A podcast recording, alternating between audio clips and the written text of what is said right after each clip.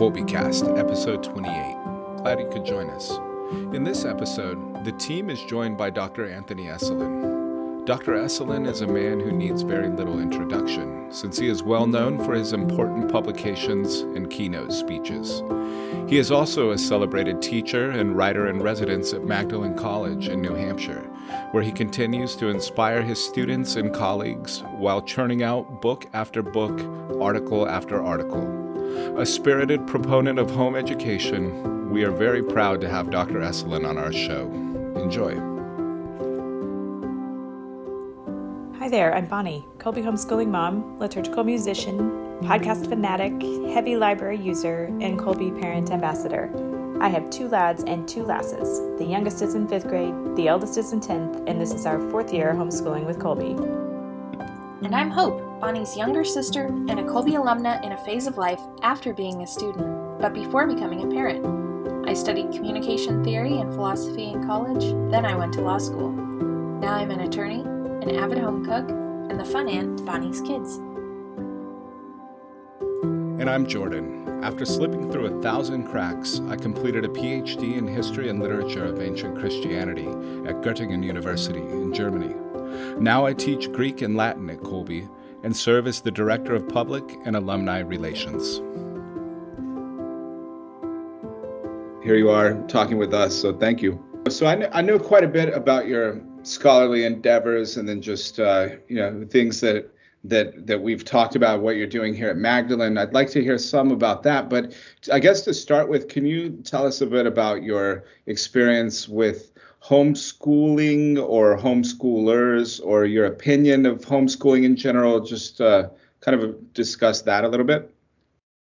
Sure. Um, I think that uh, uh, parents right now who are sending their children to public schools or even to most private schools, uh, and that'll include plenty of Catholic schools or nominally Catholic schools, are, are derelict in their duty. Um, I try to warn parents all the time. I say, listen, uh, don't think that um, a good homily on Sunday and uh, good uh, catechesis from your CCD classes, um, don't think that that can be a good counterweight against the immense uh, uh, weight of um, the teaching that we get in the schools that are basically forming the imaginations kids. The imagination is the driver of the person. And uh, if that imagination is being formed by what is read in school or what is seen in school, um, and then confirmed by what they're watching on the television or what they're looking at on the computer screen, then I think Satan was it would be content with that. He says, "Well, you can have the rest. Just give me the imagination, and I'll be fine." Um, I think that at all costs we have to uh, form the imaginations of our children by either teaching them at home or finding the rather rare uh, Catholic or or other Christian school that is that that has this in mind that that understand that where they understand okay um, that you've got to use the uh, Christian West's heritage, 2,000 years of art and music and literature um, to form that kid's imagination, or that kid is going to be uh, in deep danger as soon as he goes to a college or as soon as he uh, starts to go out into the world. So yeah. it's absolutely necessary. Why why do you think that is that uh, we're so I guess eager I mean in our society to waste our heritage? Is it a problem of not knowing our history, not knowing what we have, or is there something more sinister at work, uh, even in uh, at the individual level? Well, that's an interesting question. I think that uh, I would answer two ways right away. Okay, first of all, is that um, our schools have been so poor for so long, and that includes plenty of Catholic schools that use the same textbooks that the public schools use, and they pick their teachers from the same pool of candidates, right? But things have been so bad for so long that um, that most people really don't know uh, how much they've been deprived of, uh, and then um, there's our consistent undervaluing. I don't know why this is. Perhaps it has something to do with the uh, American character, but I don't think so because I don't think it used to be this way a hundred years ago in the United States. Not from my reading of popular magazines and popular literature in the 1880s and 1890s. What we consistently undervalue the imagination. We demote it, right? Mean, even uh, otherwise sensible people will talk as if the only important thing that you might learn in school would be mathematics and applied science. And, and so the realm of the imagination goes by the boards. And this is especially true of the universal human art, poetry, um, where you can find, which you can find among all human cultures, regardless of their material conditions and regardless of whether they even have writing. Okay, you find this art everywhere, except for among us. It's it's, it's a part of our general uh, lackadaisical utilitarianism. But in the meantime, the imagination that's not going to just stay idle. If good and great things are not occupying it, then what is banal or wicked or perverted, uh, that that will occupy them. And we've surrendered. We've surrendered without a fight. Um, well, it's time to fight. So, what would be some practical advice you'd give to young parents that because what we experienced during the the, the spring because of uh, COVID was a huge upsurge in people looking for alternative ways of educating. And um, what what advice might you give somebody who has no idea what classical education is? They have no idea what any of this is, and they just want to get started and they want to get started immediately. What kind of advice would you give them? That's a good question. The what we now call classical education would have simply been called in let's say 1920 education, right?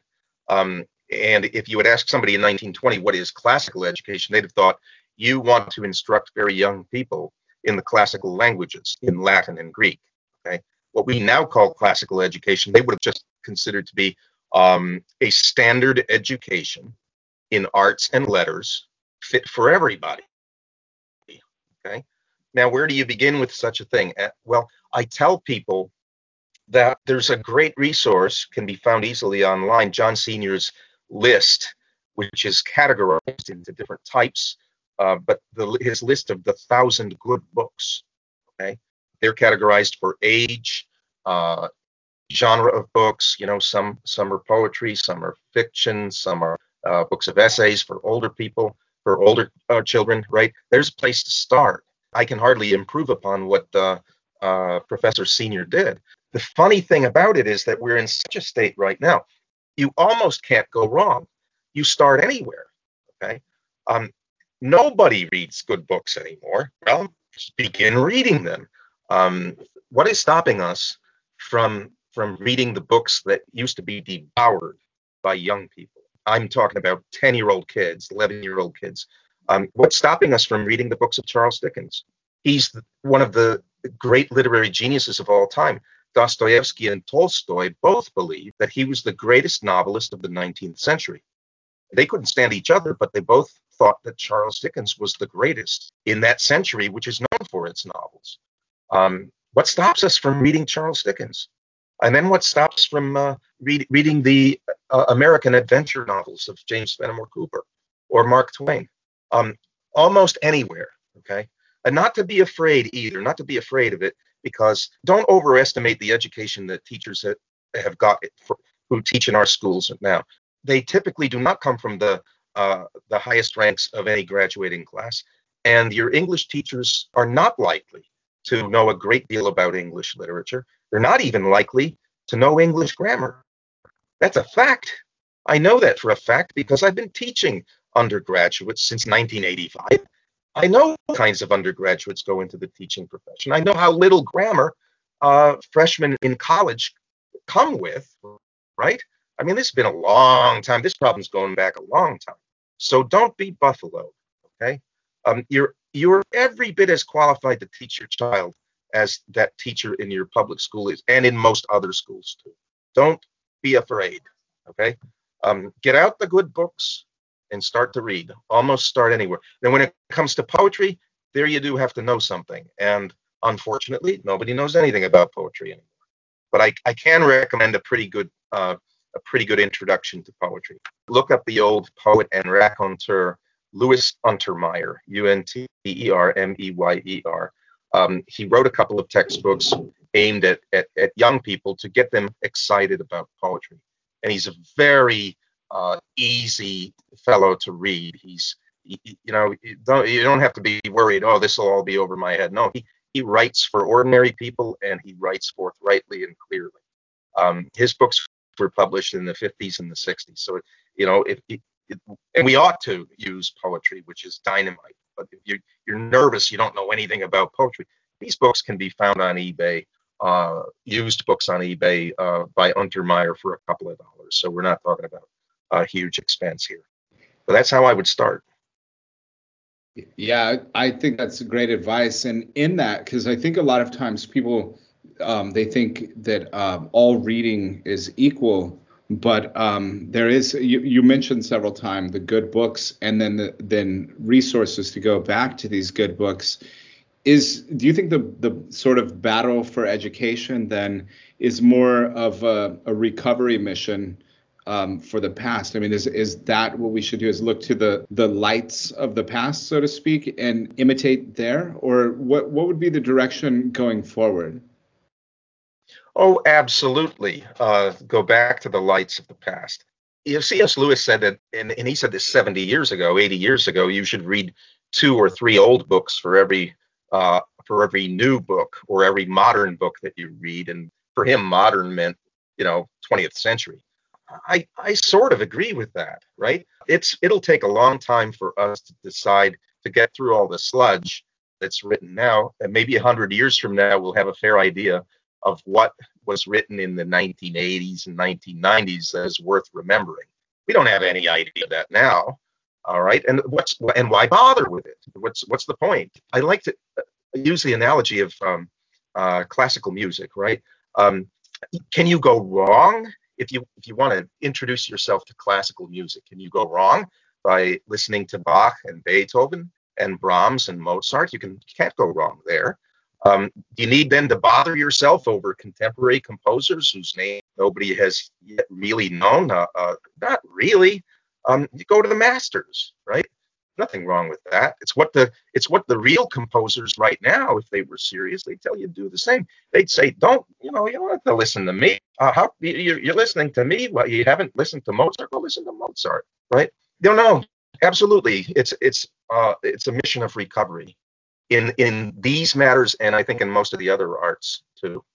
This sounds like an idea that we've discussed in a few episodes, but I'm sure, Dr. Esolen, that you could speak in more detail with it about the idea of mediation and that when uh, you read primary sources, there's not a, a, mediating voice in the middle of it. Whereas each time you have an additional, you know, you have a composer who's listened to Mozart and then he writes something and then his student listens to that and she writes something else and then you listen to the thing that's third down the chain well, it makes sense to go straight back to Mozart, but so I'll take I'll take for example our our students at Magdalen College, right? Um, they're encountering these uh, wonderful works of human thought and art and uh, culture in the broadest sense, and they're encountering them um, in part at first hand because they're reading things in the quiet of their own rooms. They they may be talking about them with each other, but uh, th- that's happening. And then they come to class and we talk about things together. And so you might say that that's at second hand, but not exactly because we're talking about we, will be talking about what they themselves experienced, for instance, as they read this work for the first time. I was doing that all over the place yesterday when I'm talking to my students about The Winter's Tale, the Shakespeare play that almost none of them have ever read.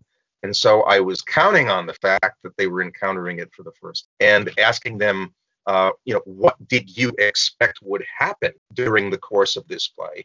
Knowing what you know about other uh, pieces of literature that resemble it, what did you expect? But what happened instead of what you expected? Uh, or what did you think when you came upon that amazing final scene? What did it do to you? What did it do for you? Um, that that's I think all, all in the realm of uh, primary encounter, and then uh, of course the teacher who is talking to them um, can say things like, "I remember when I read this for the first time," or "I remember when I had a friend of mine read this for the first time because we were teaching it together in a class, and this is what the friend said." Okay, um, that's that's just kind of primary, and then well, secondary would be okay. I want you to go and find this book over there and read what so and so has to say about the Winter's Tale. And uh, I, I am, I have always throughout my career been a little bit leery of that, um, because I worry that my students will, um, my students will be so, uh, how to put it, bulldozered, uh, so s- swept off their feet or just intimidated um, by the scholarship of the secondary source that they'll be incapable of you know the secondary source will persuade them because they they don't know better. And i can't have them read 10 secondary sources not enough time. Um, so they'll have their minds invaded by that. Uh, and um, I, I i don't think they're yet at the point where they can sift through um, what's good and what's bad what's right on target and what's mistaken about what somebody else says about the work you just read, um, unless the scholarship in question has itself become a classic. Um, so maybe maybe it might be interesting for some of them to read what Dr. Johnson had to say about Shakespeare, but that's that's kind of a little bit of a different thing because he himself is uh, an, an author to study in his own right. You know, um, does that help a, a, a little bit there? I, I don't want to. I don't generally like putting roadblocks in front of my students. Secondary sources can be a roadblock. Yes, that makes a lot of sense. There's a little bit of a parallel in talking about secondary sources with the idea of classical music, as you brought up, with the text editions of the scores of music. They're um, reproductions as close as possible to what the composer wrote, rather than heavy editing to add in, you know, dynamics or other markings that some editor later thought would be a good idea. They're um, yeah going through. There is a preference for the text editions whenever possible. Yeah. The thing about these um, about instruction when it comes to this stuff is that um, what I consider my job doing is uh, showing my students the kinds of things that these artists did. Right. Um, so I, will show them uh, places in Shakespeare where you've got some dramatic moment and try to make them imagine what it, it, this is like on stage and suggest to them that this is a common thing that Shakespeare did. Why would he do this, right? Um, and uh, see that that kind of thing is um, that's what a teacher should be all about, right? Uh, but it requires in the teacher requires a decent amount of experience. I mean, otherwise it's uh, you encounter that that thing firsthand. Um, with classical music, we're so classical music has so much faded from uh, most people's common uh, common experiences that you almost have to begin by telling uh, by showing people, gee, what the heck is even going on musically in here? You know, before they are even interpreting what they're hearing, they, they need to be made aware of what it is at all, okay? Uh, let alone what to think about it, but what it even is, what's going on here. Some of that I, I think I have to do when when I'm teaching uh, very old literature, but none of that, should should make us afraid of taking these things up. And certainly they're not taken up in our schools this idea that classical music or primary sources are unapproachable, I, I have a theory that secondary sources can kind of reinforce an inferiority complex where, like, oh, I'm not smart enough to read the original source. I need somebody to explain it to me. But yeah, then there's right. also this. Yeah. Well, our, our, the internet is full of this stuff. Okay. So if you go on the internet, you're a kid in school. They say, okay, now we're going to read Romeo and Juliet. They give the kid no cultural background for it no linguistic background. So it, it, the, the play is utterly foreign to the poor kid, right? Um, and so what's the kid do? The kid immediately goes online, finds an online site like No Fear Shakespeare, and the text is translated for them from modern English, which is what Shakespeare wrote in, to uh, banal colloquial contemporary English. Most of the richness is gone lots of mistakes are introduced because sometimes um, they say that Shakespeare meant what he did not mean. But in any case, the student gets into the habit of not reading the original at all. Um, it's not there. I I can't do it. They you'll have students say I can't do it. It's written in Old English. So no, it's not written in Old English. It's written in modern English. You have no idea what Old English is. You wouldn't understand two sentences of Old English. It's written in modern English, and you should be able to read modern English because you speak it. um, but yeah, no, they and but their teachers would hardly be able to uh, run their classes on Shakespeare without the same kind of cheat uh, going on. Um, yeah, I mean, you'll see. I don't, I don't have very many good words to say about our schools.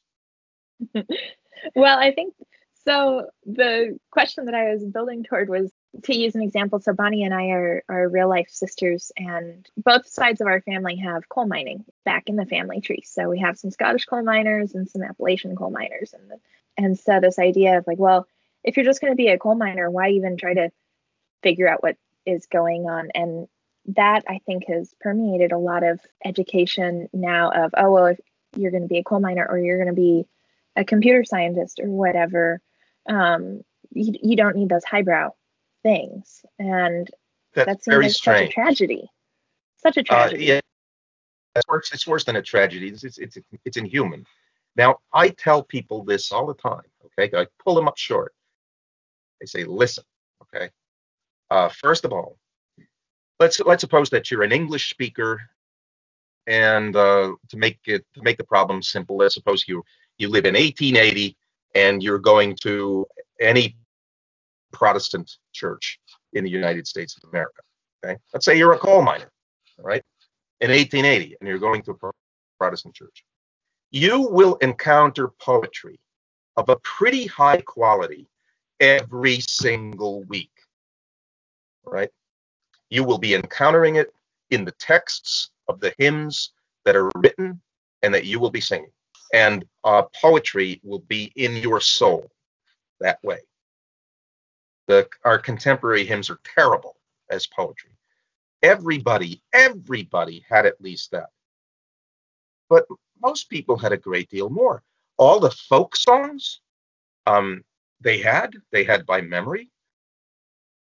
Uh, and and let's not let's not underestimate um, what ordinary people could read or did read. Uh, they didn't have a lot of books because books were, you know, kind of expensive.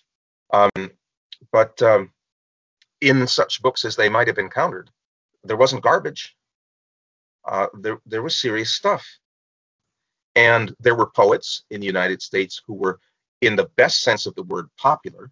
That is, if you read, you had encountered his poems, and most people loved them. That was the case with John Greenleaf Whittier, with Henry Wadsworth Longfellow.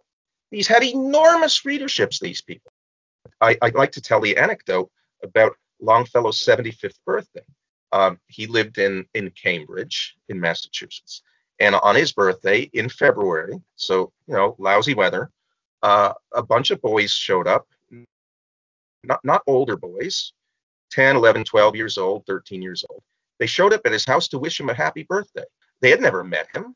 They had never met him personally, but they just showed up there to say happy birthday because they liked his poems. Now, this is amazing. Well, Longfellow always loved kids, so he invited them in and they spent the afternoon. They spent the afternoon having tea and scones and talking about poems.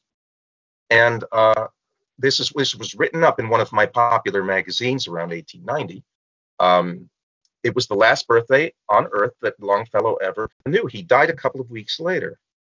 Now, the story is charming, but the story, and the story suggests to us that uh, this art, which we now consider to be over everybody's heads, was important to people and was accessible even to kids, was important to boys, important enough to a bunch of boys that they said, let's go knock on Mr. Longfellow's door and just say happy birthday because he's 75 today. And that's that's amazing. That, that's that story seems to come out of a different universe. Yeah, it really does. Yeah.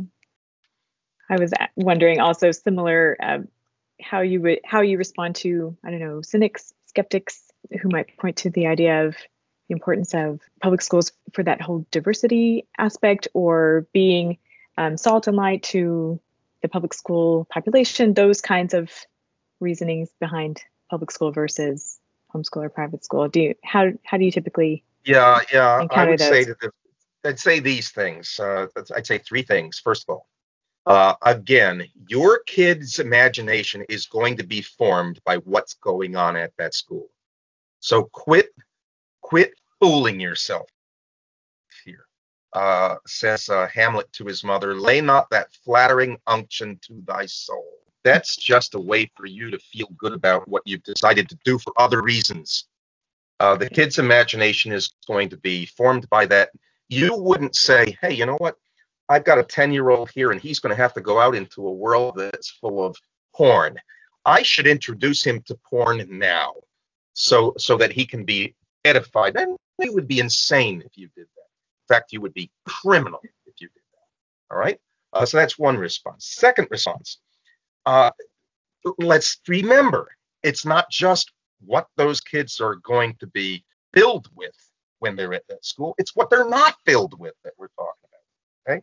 Because while they are uh, introduced to the garbage, they're not being taught English. I mean, come on. Let's let's be let's get real here. They're not taught the English language. They're not taught English grammar. None of my college freshmen could tell me what a participle was. Uh, I talk, I've taught college freshmen since 1985. I can't be fooled about these things. Um, so there, there, there's huge, huge areas of human culture and Christian culture that they'll never get to know because they're wasting their time there. Um, I'm gonna that those two responses, and there are two more now, not just one more, but two. First, um, any notion that your kid is going to be made more social by being sent to school can be disproved in five minutes. All you have to do is spend five minutes among a group of kids who go to school and compare them with five minutes that you spend among a bunch of homeschools. Uh, I see it at Magdalen College. Most of our students have been homeschooled, and that means they can talk to everybody. They're comfortable in their own skins. Um, they're really good around little kids. They're good around old people. They're good around everybody. Um, they they have the innocence of somebody who is fresh faced and young, um, and yet they're they're mature. They're they're a good ten years more mature than my students at Providence College were. But they're not jaded. They're not cynical. They've not been burnt. Right. So I mean, gosh, if if you're sending them to be socialized, you gotta be. You, you, that's even more insane than sending them to school hoping that they'll be taught English literature. Um, socialized. Come on. If I see if, at Providence College where I used to teach, if at the uh, first day of teaching freshmen, if somebody came up to me and with a big smile on his face shook my hand and said, "Hello, professor. My name's Johnny." Um, my first question would be, "Were you homeschooled?" And the kid would often say, "Yeah." How'd you know? Um, the second question would be, "Did you go to an all-boys Catholic high school?" And then they'd really be shocked. Say, "How'd you know?" And I say, "Well, you know, it shows." Because the kids who have gone to the uh, other kinds of schools duck, they look down, they're surly. Um, they don't mean to be. They're often very good people, very nice people, but they've been harmed. All right. So let's get rid of that nonsense that, that, that they, they need to go there for social reasons. And as for the missionary reasons, excuse me, um, we don't send children into brothels and other dens of iniquity.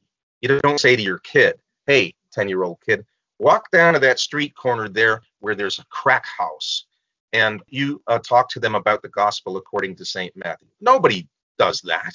Come on, let's let's let's be honest here. These kids, these kids are just kids. They have to be made into warriors. They're not warriors yet. And as I said, they're going to be overwhelmed, outnumbered, and overwhelmed um, by what they are taught there, and then deprived of what they should be taught. So that's all nonsense. That's all nonsense. And again, all I'd have to do would ask to, to prove it. All I have to do is say, listen, you come, you come to Magdalen College and you spend five minutes with our students, just five minutes. Then come talk to me. Then come talk to me about about socialization and so-called diversity. Yeah, I can attest to that as well. You know, and I, I, you know, one one of the things that we've seen since the since the pandemic and everyone went online or or started homeschooling is exactly what you're saying. I think I think uh, public schools and other form, brick and mortar schools and things were somewhat exposed. I mean, they they had to see now that that their kids aren't learning anything. So parents were, in fact, I saw in Tennessee there was a, an elementary school that made parents sign a waiver saying that they wouldn't eavesdrop on their child's classes. If you, I mean, just but one of in, in a more basic way i think that a lot of what was exposed was that they haven't been learning anything and um, you always sound very hopeful when you're when you're talking about students you know and and, and uh, when you're talking about young students college students all ages of students and i've always been of the mind that genius is as common as dirt so like genius is all around us but it's very often I, I guess it's it's uh, not able to develop. Um, but but students, um, you know, have they're capable of much much more. Even when I look back at my own life, and I was homeschooled, but I I always feel like I could have done more at an earlier age had I been challenged or given the opportunity in certain areas. Um, I don't know. Do you? Where, where does that come from? Where does your your sort of uh, hopefulness and and uh, all of that for for students. Where does that come from? Well, I'm glad you said hopefulness and not optimism. I like to think of myself as a pessimist filled with hope. Um, hope is the theological virtue, and optimism is a con man. The hope comes it comes from the truth, right? We could I can put it this way, right? So so we we Christians in the West are the inheritors even of the great pagan uh, classics of the past, right? And we've got that. We have had it for the full 2,000 years of Christianity. Um, what does the other side have? The other side has garbage. I mean, it doesn't even it doesn't even make great movies anymore. It makes garbage. Um, I've got on my side, I've got Bach and Mozart and Beethoven and Haydn. I've got Michelangelo and Caravaggio and Raphael. I've got Dante, Dostoevsky, Tolstoy, Shakespeare, Cervantes, Augustine. I've got Thomas Aquinas, right? What do they got? Um, they got garbage. And eventually, or they've got nothing. And, eventually, something beats nothing. In a great fight, something will beat nothing all the time. Um, it's just that nobody knows, or so few people know, that there is something. Um, you know, there's there's a there's a fellow who is the darling of the academic left these days. Um, I'm not sure how he pronounces his first name. His last name is Coates, and he's an African American man, relatively young, uh, endowed by nature with a, a powerful intellect. Um, but he uh, he was brought up short a couple of years ago when it became clear in a conversation that he did not know who Saint Augustine was. In fact, he had never heard of Saint Augustine, right? Um, now this is a guy who won one of the MacArthur Genius Fellowships, right? The, the MacArthur Foundation. Well, the left gets hold of all these foundation monies and they they give the grants to uh, whom they please. Um, but Mr. Coates had never even heard of Saint Augustine, and I mean, this is it's just one example of a typical thing, right? There's there's who, who is he reading for philosophy and theology? The man is an atheist uh, who's he reading? He's not reading anybody. He's not reading anybody of any great power. Um, then what? I mean, uh, so I'm optimistic in that uh, I know, I know that we've got all the big guns, and these other people squirting water pistols. Um, but the battle just has to be engaged, and of course we uh, engage it at uh, at Magdalen, and homeschoolers can easily begin to engage it just by reading good books. So I, I guess one of the the um, th- themes that I'm hearing in this conversation too is is good books. The, the, I guess the canon is the important thing to establish, and what it's felt like is that it's been just flooded and inundated, so nobody knows. You know, one who reads must choose. They don't know what to choose exactly. Um, my guess is that what uh, you were saying earlier, we're, we're too close to what's being written now and even to the more recent decades. Um, do you have any more resources that you would give as far as uh, where people can look to make those decisions? I, I know the the one that you gave is that where to start John Senior's list of a thousand. Is there anything else yeah. like you can think of? You know, I don't know. There was uh, a long time ago. Um, uh, E.D. Hirsch had come up with some practical lists in his books. What your first grader needs to know, what your second grader needs to know. Um, they can be very useful. And one thing I should say, uh, to, just to make clear to everybody, that when I'm talking about good books here, I don't necessarily mean the greatest of the classics either. Uh, they're included, but that's not all I mean. I, I give you this for an example. Okay, so there are a lot of popular novelists writing 100 years ago who themselves had classical education, who set themselves the task to write, you know, pretty good books. But they didn't say, okay, I'm going to be the next uh, Dostoevsky or going to be the next Cervantes, but they wrote, wrote pretty good books.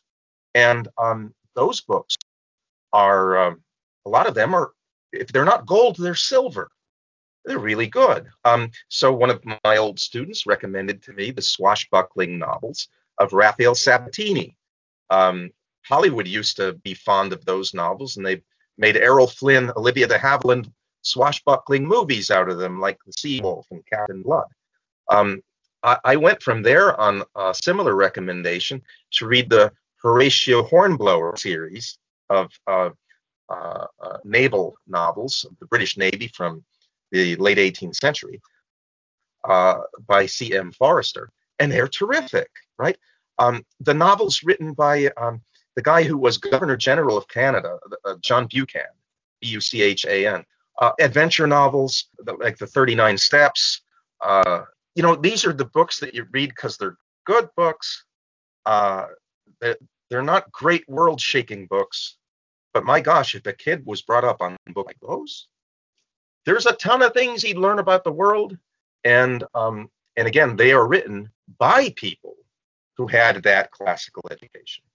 They're they're good. Of course, you know they they they peter out after around 1950, uh, but um, I find them very rewarding. With, with, maybe a little less daunting than than you know some of the others.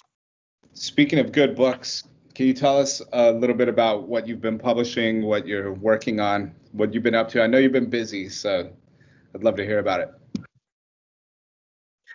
Yeah, I, I, I keep busy. Um, the the book that's in the hopper, that is, I finished it and it's awaiting publication uh, next year, is uh, a commentary verse by verse on the first 18 verses of the Gospel of John. Um, to write 60,000 words on that gospel, just the first 18 verses, um, that used to be heard by all Catholics at the end of every high mass. It was so called the last gospel. In the beginning was the Word, and the Word was with God, and the Word was God. Another book that's just recently out is is a book of essays on, on the state of what you you know for want of a better word you call our culture but isn't really a culture called sexy unreal city published by ignatius also.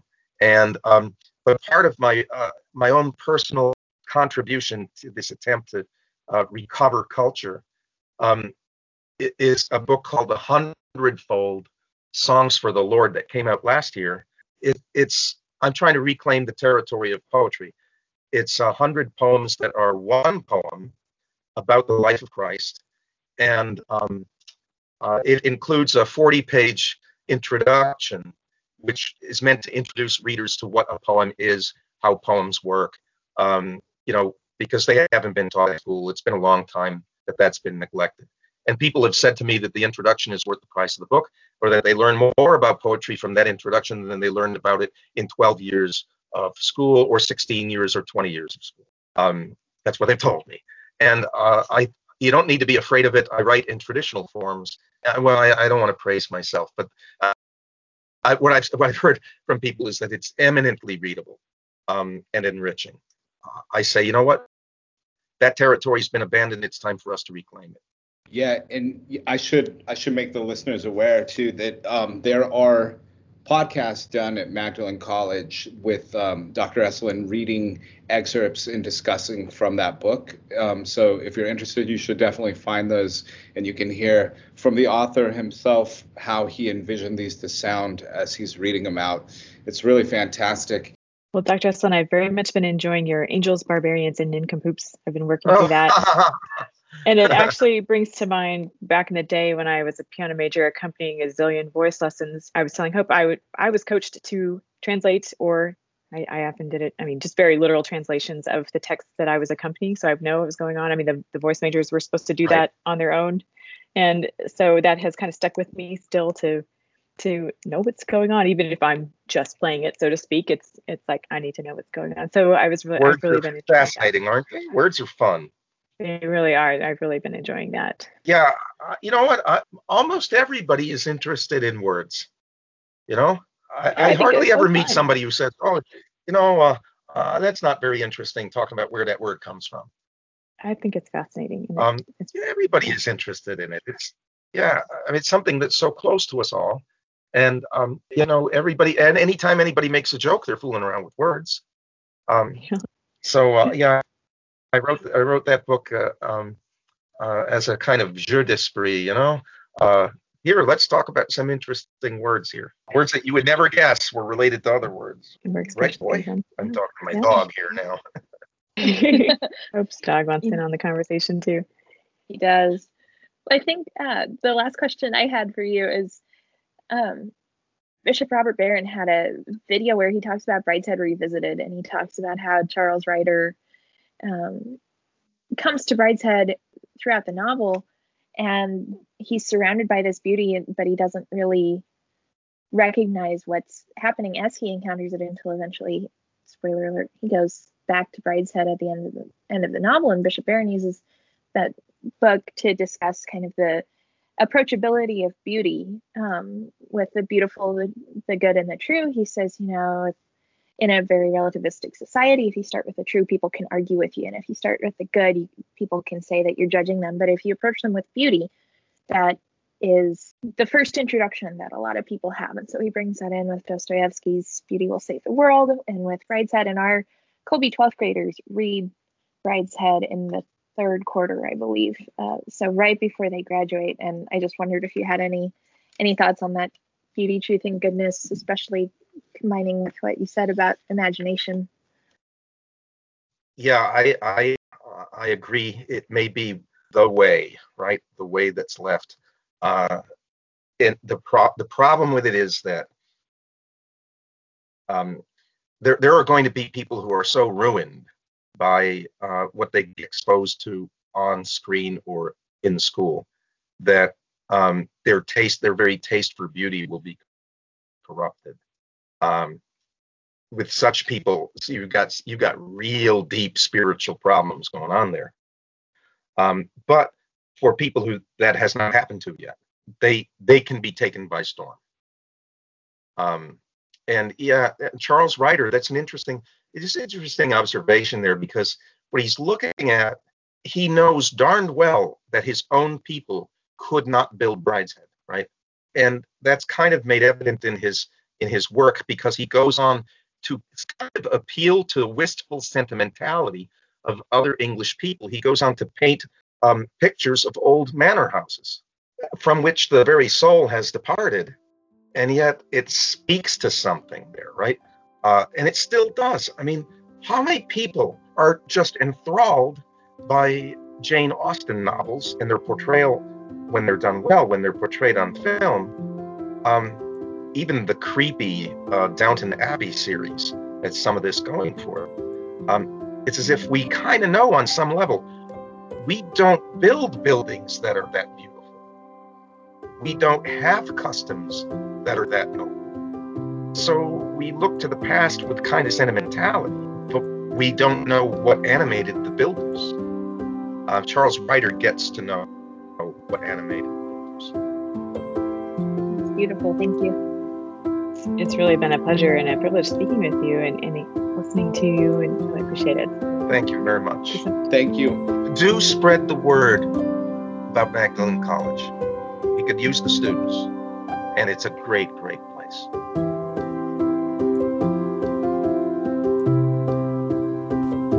Mary, our mother, pray for us. St. Maximilian Kolbe, pray for us. Ad Maiorem Dei Gloriam.